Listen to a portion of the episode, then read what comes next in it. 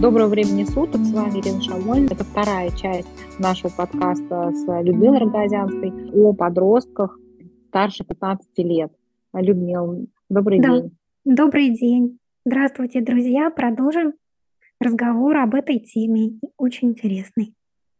Второй процесс, про который Нифуд говорит, он а, его называет, значит, процесс адаптации и говорит о том, что если человек на пути зрелости идет, то он способен адаптироваться к жизненным обстоятельствам, принять их, то он способен ответить на вызовы жизни. Что это такое? О чем это? Когда ты сталкиваешься с тем, что ты не можешь изменить, да? когда ты оказываешься в какой-то очень сложной ситуации, когда ты сталкиваешься с каким-то вызовом, ты можешь с этим справиться, можешь с этим справиться. Вот что мы можем увидеть, вот наблюдая, скажем, за подростками, да? Вообще, может ли он пользу какую-то для себя из критики вынести, или он вообще никакой там критики не терпит? Может ли он какую-то пользу для себя извлечь из трудностей, с которыми он сталкивается? Способен ли он учиться на каких-то ошибках и неудачах? Признает ли он какие-то запреты, ограничения, или для него это ситуация, которую он не может как-то преодолеть. Способен ли он вообще принять то, что не все идет так, как ему хочется. А, справляется он с какими-то стрессовыми ситуациями. Вот есть у него ресурс с ними справиться, или любое какое-то столкновение с неприятной ситуацией оказывает для него вот какое-то губительное влияние. Да? Важный еще момент, когда подросток не взрывается какой-то агрессией, когда он раздражен, да, может ли он как-то себя контролировать, восстанавливаться после каких-то вот сложных ситуаций, после каких-то потерь, каких-то неудач, да, вот, вот есть ли у него такой ресурс. Вот у меня, скажем, в группе, э, ну, бывают разные случаи.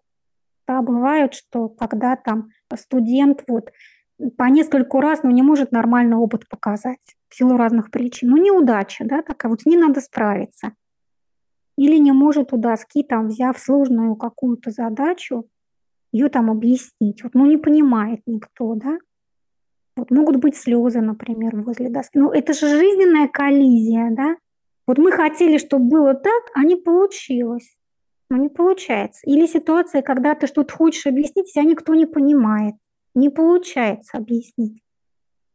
И вот то, как из этой ситуации человек выходит, способен ли он ее преодолеть, да, и вообще в своей жизни, вот столкнувшись с ситуацией, когда все идет не так, как нам хочется, мы способны как-то из нее выйти, а найти в этом какой-то смысл, да, для себя, как-то себе это объяснить, понять, что это нам вообще для чего-то нужно, да, у нас могут быть какие-то ограничения по здоровью, у нас могут быть какие-то умственные вообще физические там недостатки, недоспособности, да, быть лучше всех, умнее всех, здоровее всех, быстрее всех, да. И вот преодолеть это, да, понять, что нужно принять себя таким, в общем-то, какой ты есть, да, это вот э, процесс адаптации тоже связанный со зрелостью, да, когда мы точно можем сказать, что вот это вот не, не, не для меня. Я не могу быть лучшим вообще во всех там треках. Быстрее всех решать задачи, лучше всех писать сочинения, больше всех запоминать, да. Ну, это вот про то, mm-hmm. о чем он говорит, да. То есть столкнуться с тщетностью, с тем, что mm-hmm. не все будет так, как ты хочешь всегда, да, и уметь это принять, если человек может принять то, что не все идет так, как он хочет, придумал, что люди не ведут себя так, как ему нужно, да, не всегда это будет. Что человек может другой вести себя не, не так, как ты от него ожидаешь. Вот принять и смириться с этим, ну, тоже показатель зрелости, да? Это то, чем мы занимаемся постоянно, вот, ну, собственно, в многодетной да. семье, да, где да. постоянно между детьми возникают конфликты, просто это, в общем, весь день из этих состоит конфликтов, кто-то с кем-то все время сталкиваются какие-то интересы, и нам все время приходится бесконечно повторять одно и то же про то, что, ну, друзья, так не будет, чтобы каждый из вас имел вокруг себя такие обстоятельства, которые он хочет. Конечно. Они такие, это... какие они есть. Ведь э, мы же тоже часто сталкиваемся вот с этим юношеским максимализмом, да, с перфекционизмом, с каким-то, да. Вот мы можем э, говорить о каком-то ну, взрослом человеке, говорить, он, да он такой перфекционист, да он такой максималист, так он так все прекрасно делает. Вот весь парадокс состоит в том, что это не показатель зрелости на самом деле. Это больше из области такого подросткового максимализма, да, то есть э, стремление вот к такому идеальному чему-то, да, вот. В этом нет столкновения с тщетностью, да, то есть тут вот, вот об этом можно как бы подумать. Для меня когда-то стало открытием, что перфекционизм – это не прозрелость вообще. Мне казалось, что это просто какая-то недосягаемая такая для меня величина, что это очень такие ну, успешные люди вот могут так все великолепно делать, да, но оказалось, что да, это очень Людмил, я таким была очень успешным человеком, который все очень хорошо умеет делать, просто, да, меня на работе за это очень ценили, за такую очень большую тщательность, но потом стало понятно, что это было в силу того, что, во-первых, у меня не было столько детей, да, и моя голова не была занята настолько, а во-вторых, а, в силу того, что проекты, они были соразмерны моему потенциалу. А когда встал передо мной задачи настолько огромные, да, как там вот перевод, адаптация, руководство, это настолько большая задача, что там перфекционизм, ну, он просто невозможен. Да. Это невозможно. Это может работать как коллектив э, людей, и все равно это потребует доработки, это потребует правок и так далее. И мы там не достигнем абсолютно перфекционизма. Это там в презентации, да, которая согласована с э, руководством, и там всего 20-30 слайдов можно по слайду в день там вылизывать и достигнуть безупречности. И мне тогда казалось, что вот так и должно быть. А получилось, что просто есть задачи, которых это вообще невозможно. И не надо к этому стремиться, это только путь к какому-то неврозу, да, также, когда а, после определенного количества детей, ну, трое детей еще как-то можно, да, так организовать, чтобы более-менее никто никому из них не мешал, они были как-то рассредоточены, но когда появляется четверо-пятеро детей, а уж тем более, там, когда их гораздо больше, то все, там, перфекционизм уже, ты приходится расставаться просто с вот этой иллюзией, что он есть, он есть, просто он есть в таком как бы маленьком таком континууме, он у нас осуществим. А если мы более широко посмотрим на реальность, в большинстве случаев реальных сложных задач это невозможно. Поэтому, конечно, это детская такая вот э, наивная позиция, что я вот сейчас все сделаю безупречно. Да, и потом, когда ты имеешь дело все-таки не со слайдами, а с живыми существами, да, совсем друг, да. другие там законы действуют, Значит, безупречно и... можно сделать упражнение по русскому языку, переписать без да. ошибок, куда в тетрадь и написать там клеточку, отступить две клеточки слева, там три справа, куда там сверху. Вот это вот, вот она безупречность, она вот в таком да. масштабе имеет место, да. Чуть более как бы сложный вариант, это вот там презентацию сделать. А дальше уже, да, то, что касается с людьми взаимодействия, вот, а не с клеточками и не со слайдами, то все, там уже какая безупречность.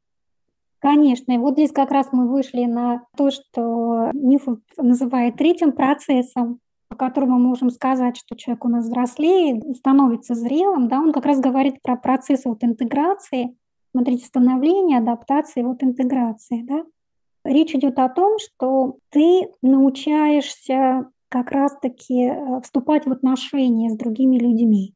Вот интеграция – это когда ты остаешься целостным таким человеком, да, своей личностью, то есть ты себя не теряешь, да, вот свои принципы, убеждения, мнения остаются, но ты вступаешь в контакт, в отношения с другими людьми. Такой вот вектор «я» и «другой».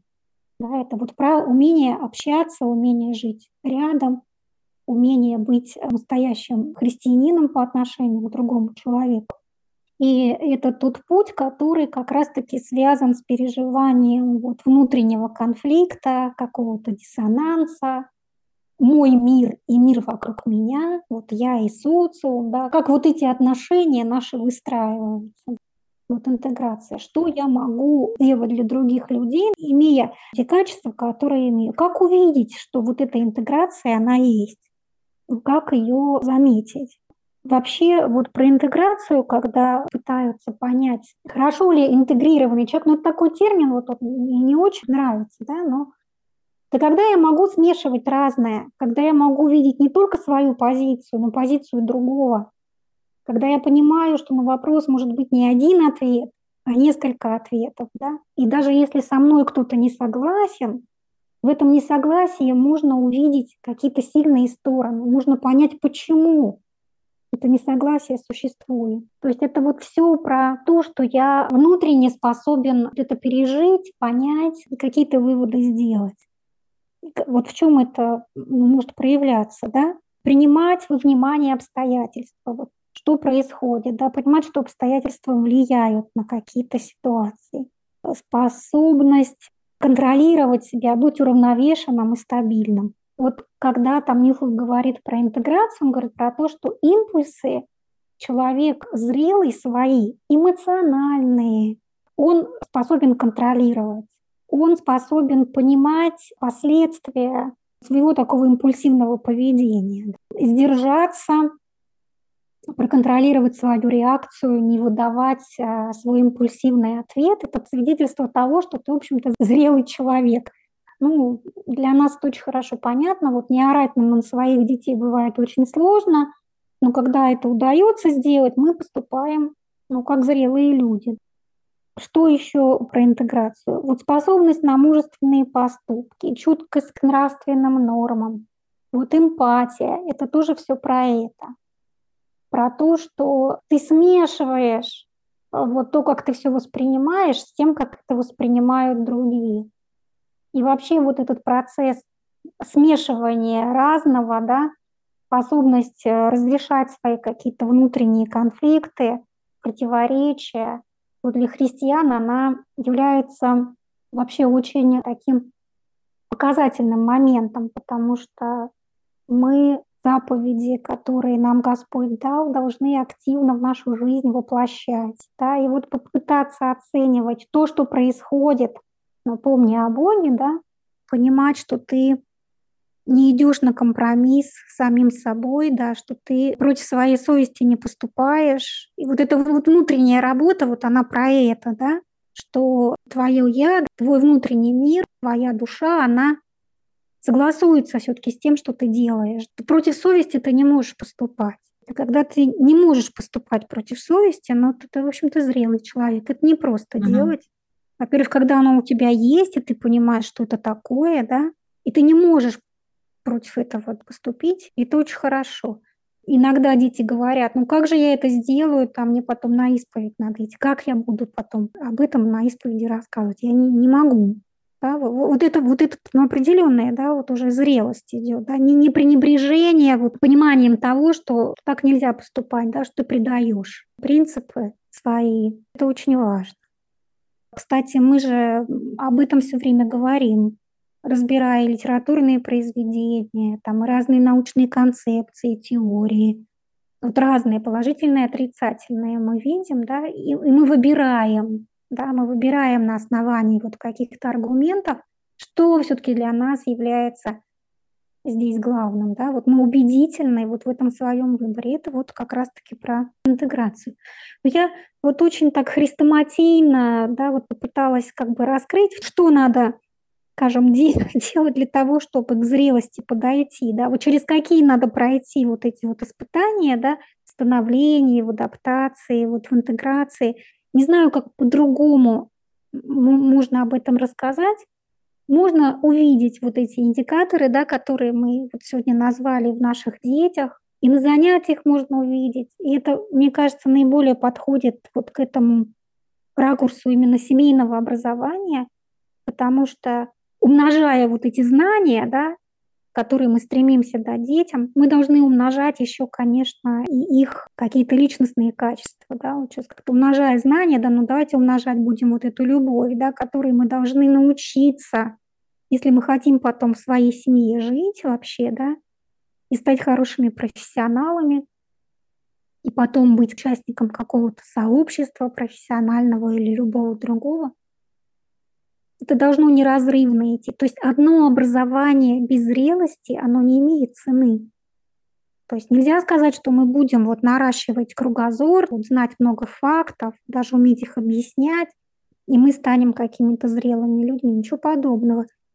И не на уроках этому не научишься, и в спортивном комплексе тоже не научишься этому, да.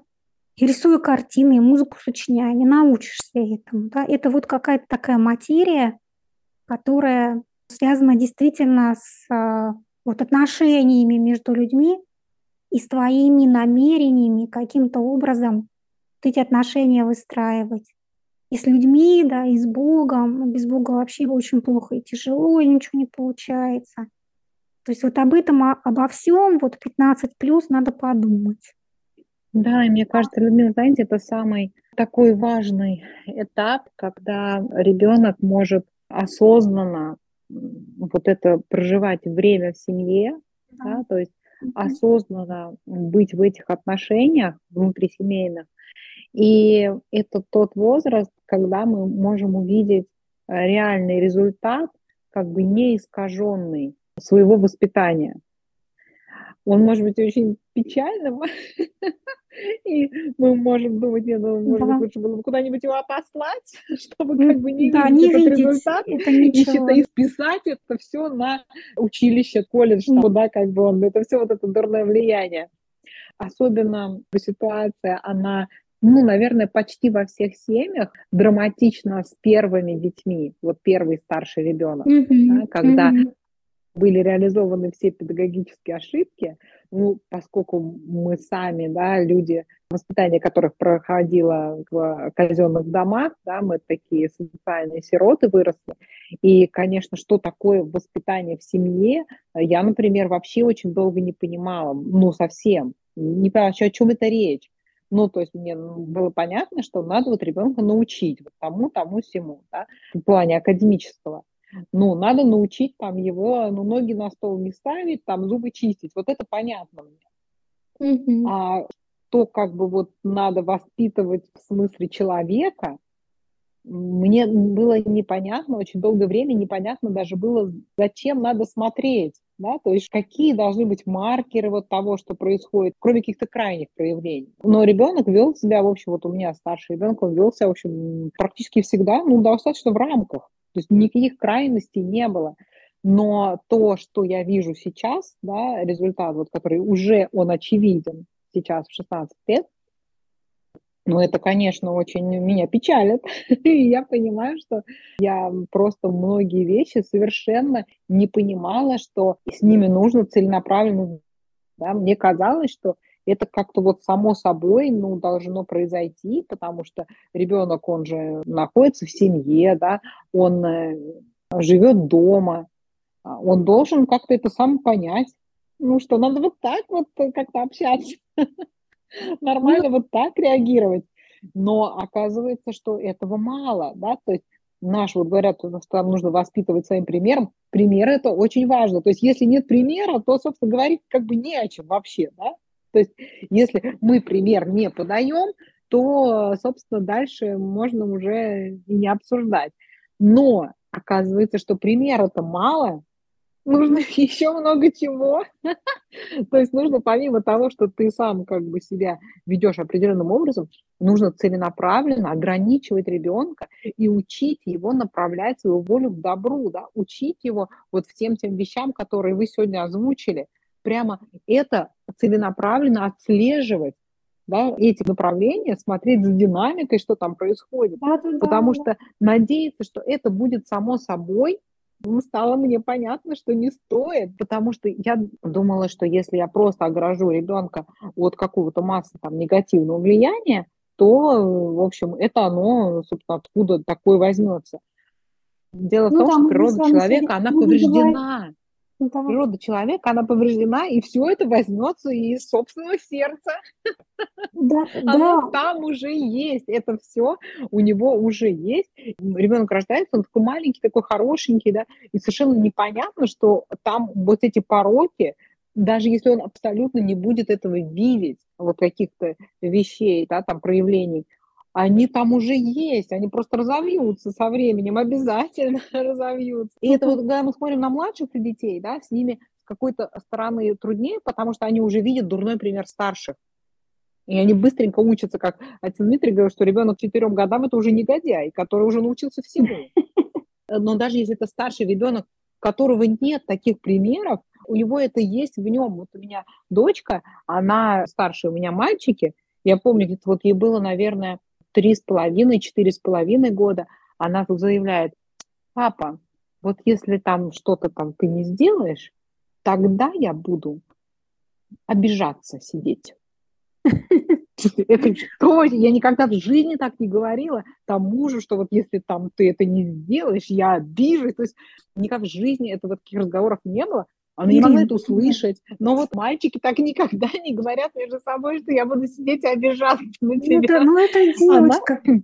Да. Вот, то есть в ней это да. есть уже, в ней это mm-hmm. есть, вот это, как бы у нее так работает мысль у ребенка, которому mm-hmm. там еще нет четырех лет, что она собирается манипулировать человеком другим, да, то есть шантажировать его тем, что она будет обижаться на него сидеть.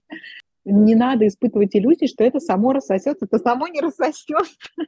То есть вот это нужно нам, как родителям, это нужно понять, mm вот понять, да, э, на самом деле это не должно раздражать. Ну, в том смысле, что мы считали, что все вообще кошмарно и жить невозможно, да. Нужно понять эту природу, почему с ребенком это происходит. Вот смотрите, вот с вашей девочкой есть два пути, да, то есть ей можно сказать, что ты знаешь, я тебя понимаю, мне иногда тоже очень хочется обидеться, у меня это тоже есть. Но с другой стороны, я понимаю, что это тупик. Ну как-то вот объяснить доступно, да, что если ты обижаешься, то мы перестаем вот навстречу друг другу идти, да ты остаешься один. Представляешь, вот ты обиделся, и ты один. Это страшно. Вот это надо преодолевать, да? С малышами еще есть время много, можно прочитать сказку, да, можно про эту обиду, там, про зверят, которые друг на друга там обижались, и что это такое. А вот про старших, как с ними быть, если они незрелые, это очень трудно.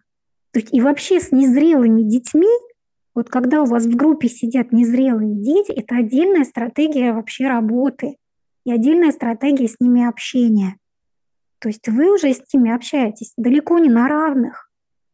А вам приходится вот эту их незрелость все время перекрывать, потому что они не обладают теми качествами, которые, скажем, вам на равноправных позволяют вести диалог. Они не способны это делать, они незрелые. И вот мы постепенно, скажем, вот в программе, начиная с альфы, вот я уже по своим вижу, дойдя до вызова первого, но они становятся уже другими людьми. Вот нам потребовался какой-то период времени, скажем, для того, чтобы с ними можно было говорить на равных. Я уже говорила, что я, вот будучи в университетской аудитории или в родительской аудитории, вот обсуждая какой-то вопрос, я буду говорить все совершенно одинаково. И что с родителями, что с какими-то там преподавателями, и что вот с этой своей группой, э, значит, вызов, я буду говорить об одном и том же и они меня поймут. Вот это, по-моему, прекрасный результат. Это означает, что они дозрели уже до того, что с ними можно об этом разговаривать.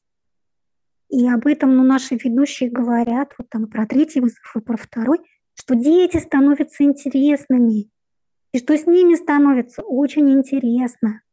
Но это не спонтанный процесс, он не происходит сам собой. Это очень большая работа и родителей, да, и внутри сообщества. Это те вопросы, когда вот эти застревания возникают, мы же это видим, и мы пытаемся как-то с этим поработать, чтобы это убрать. Это не спонтанный процесс. Невозможно спонтанно стать зрелым человеком. Нет, взрослым можно, а зрелым нет. Среда должна быть подходящая. И внутренняя работа должна быть проделана – а иначе ты будешь сидеть на диване и на всех обижаться. Кто тебе что-то не так сделает, вот ты будешь сидеть и на всех обижаться. Будешь вести себя как подросток и в старости, потому что, может быть, взрослым, но ты будешь незрелым человеком. Еще и больным, потому что когда человек постоянно не обиды, это, конечно, на здоровье как правило, здоров... очень плохо сказывается, потому что это огромная. такое тяжелое очень состояние психологическое, и оно сказывается на физическом. Да, в, в сердце, в сердце живут обиды, вот они никуда не уходят, да, человек это не преодолевает. Это тяжелейшее состояние, тяжелейшее, это очень сложно жить так. Мне хотелось бы, ну, все-таки сказать о том, что нам делать с незрелыми, да, вот когда мы видим незрелых детей, а им может быть и 20 лет, и 30 лет, да, вот это, ну, человек незрелый, да, а тебе надо с ним все время работать. Что приходится делать тогда? Что мы делаем? Сохраняем сильную позицию, режиссируем поведение с ним, да, режиссируем какие-то ситуации. Потому что если мы не будем режиссировать, это превратится в какой-то хаос, если человек незрелый. То есть мы не сможем иметь какой-то, не знаю, никакого слова, кроме адекватного, что-то не приходит на ум, да, то есть какие-то неадекватные mm-hmm. реакции, да, там обиделся, да. или начинает импульсивно там ругаться, или кричать, если ему что-то не нравится, да, там хлопать дверьми. Ну вот это вот незрелый совсем человек. То есть нам надо перекрывать эти все реакции. Вот, вот мы же так работаем иногда, когда сталкиваемся со студентами, да, вот незрелыми. То есть устанавливаем жесткую иерархию, сохраняем сильную позицию, режиссируем вот это все, да, думаем, как нам сделать, чтобы это не произошло, как объяснить, как поговорить. Как показать, что могут быть другие варианты решения вопроса? Режиссируем это все. И второй угу. момент важный. Вот когда ты с незрелыми тоже работаешь, это могут быть взрослые люди, извините, это могут быть даже родители. Да, когда ты видишь, что нет понимания того, что надо сделать, да, что надо сделать, нужно поощрять внутренний конфликт. То есть выводить человека на внутренний конфликт показывать ему альтернативы, показывать ему другие стороны, да? показывать ему, что вот мир, он не такой вот белый там или черный, да, вот есть разные оттенки того, что происходит. Поощрять его, да, вот пытаться разобраться в каких-то смешанных чувствах, вот добавить в то, как он видит эту ситуацию, что-то, чтобы у него там заработало, смешалось, да, начался какой-то вот этот внутренний диалог предложить ему посмотреть на эту ситуацию с другой стороны. Вот это черно-белое какое-то мышление, нежелание управлять своей жизнью, принимать на себя ответственность, брать, да?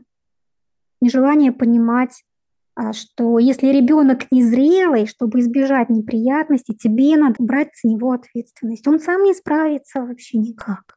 Вот, ну он незрелый, все, бери за него ответственность. Там, сколько ему лет? 18, да, даже если он получил паспорт, и уже ему по закону 18 лет, но он не готов еще, значит, продолжай нести за него эту ответственность. Он еще у тебя не самостоятельный. Поэтому работа вот именно с незрелыми, в ней есть своя специфика. И сейчас листаю книжку, и вот нашла страничку, мне mm-hmm. кажется, очень интересной. Можно я немножко вот скажу про добродетели зрелого характера, да? Вот в чем они состоят? Вот смотрите, Самоконтроль. Что такое самоконтроль? Это порыв действовать и забота о последствиях. То есть, а может быть какой-то порыв что-то сделать, но ты должен подумать, к чему это приведет.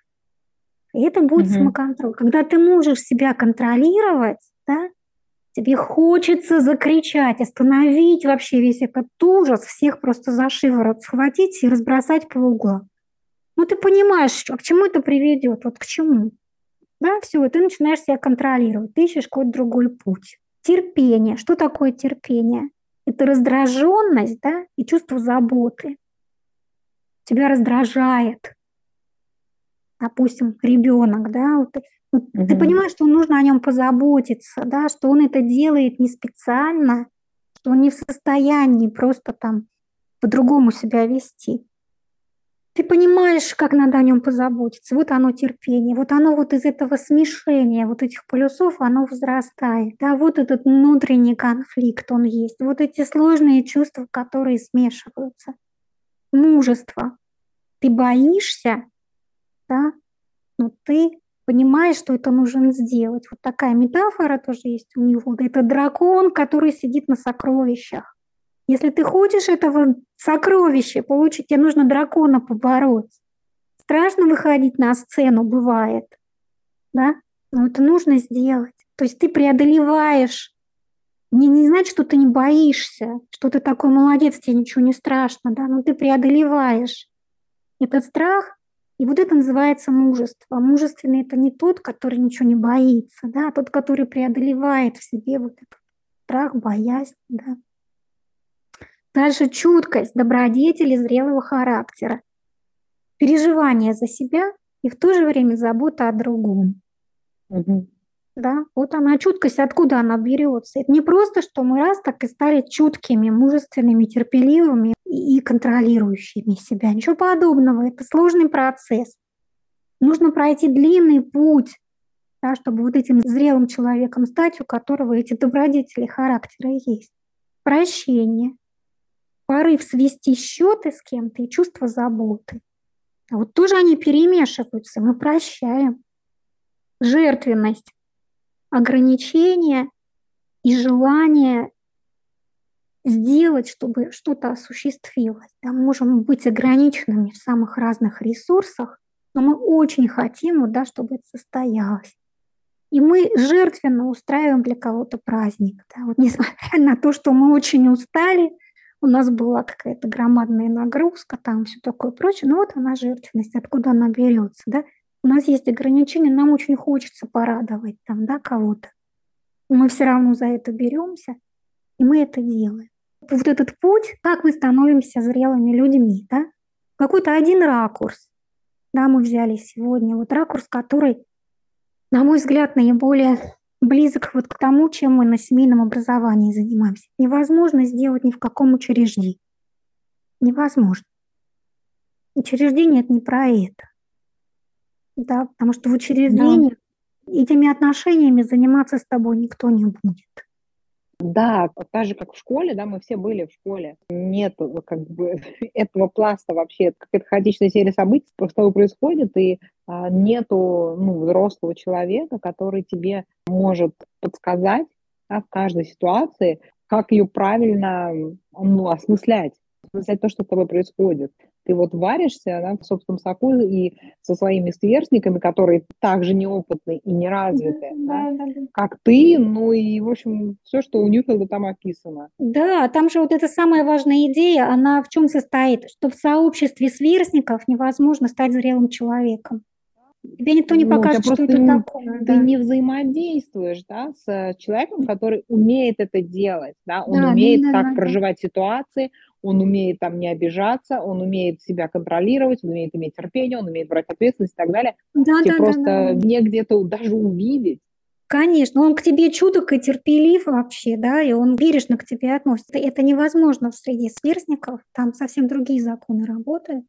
Поэтому очень важно найти для своих детей подходящее сообщество, в котором вот он будет взрослеть. Это чрезвычайно важно. Если это удается, это просто чудесно это выход очень хороший из сложных ситуаций, да, да вот найти мне, подходящее мне кажется, сообщество. То есть, mm-hmm. конечно, детям, да, подросткам им необходимо общение со сверстниками в том да, виде, какой-то mm-hmm. совместный, желательно интеллектуальный какого-то общения, интеллектуальной беседы.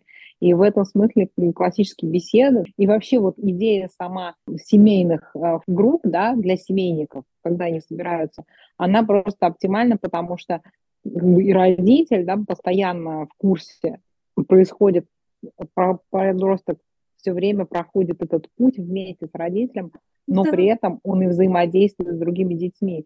И, в общем мне кажется, что это просто лучшая вообще вот модель. И я всем детям желаю дойти до вызова 4, да, и всем родителям.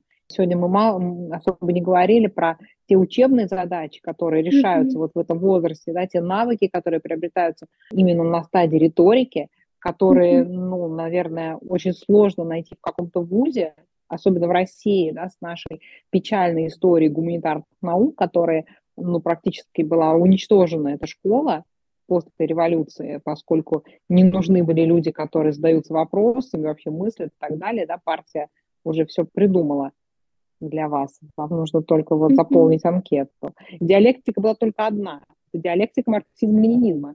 Вот какая диалектика предлагалась. Да, Больше, собственно, да, не предлагалось здесь... ничего. Поэтому в гуманитарной науке, да, науке человеком в полном смысле, реализующий его такой вот человеческий потенциал, да, его творческий потенциал. Это уникально, и, конечно, очень хочется, чтобы наши дети взяли, да, вот по максимуму из того, что предложено. Я понимаю, что не во всех семьях это возможно, да, в каких-то семьях, особенно где старшие дети, ну, сложно, да, с ребенком на такой уровень контакта выйти, он не рвался там куда-то.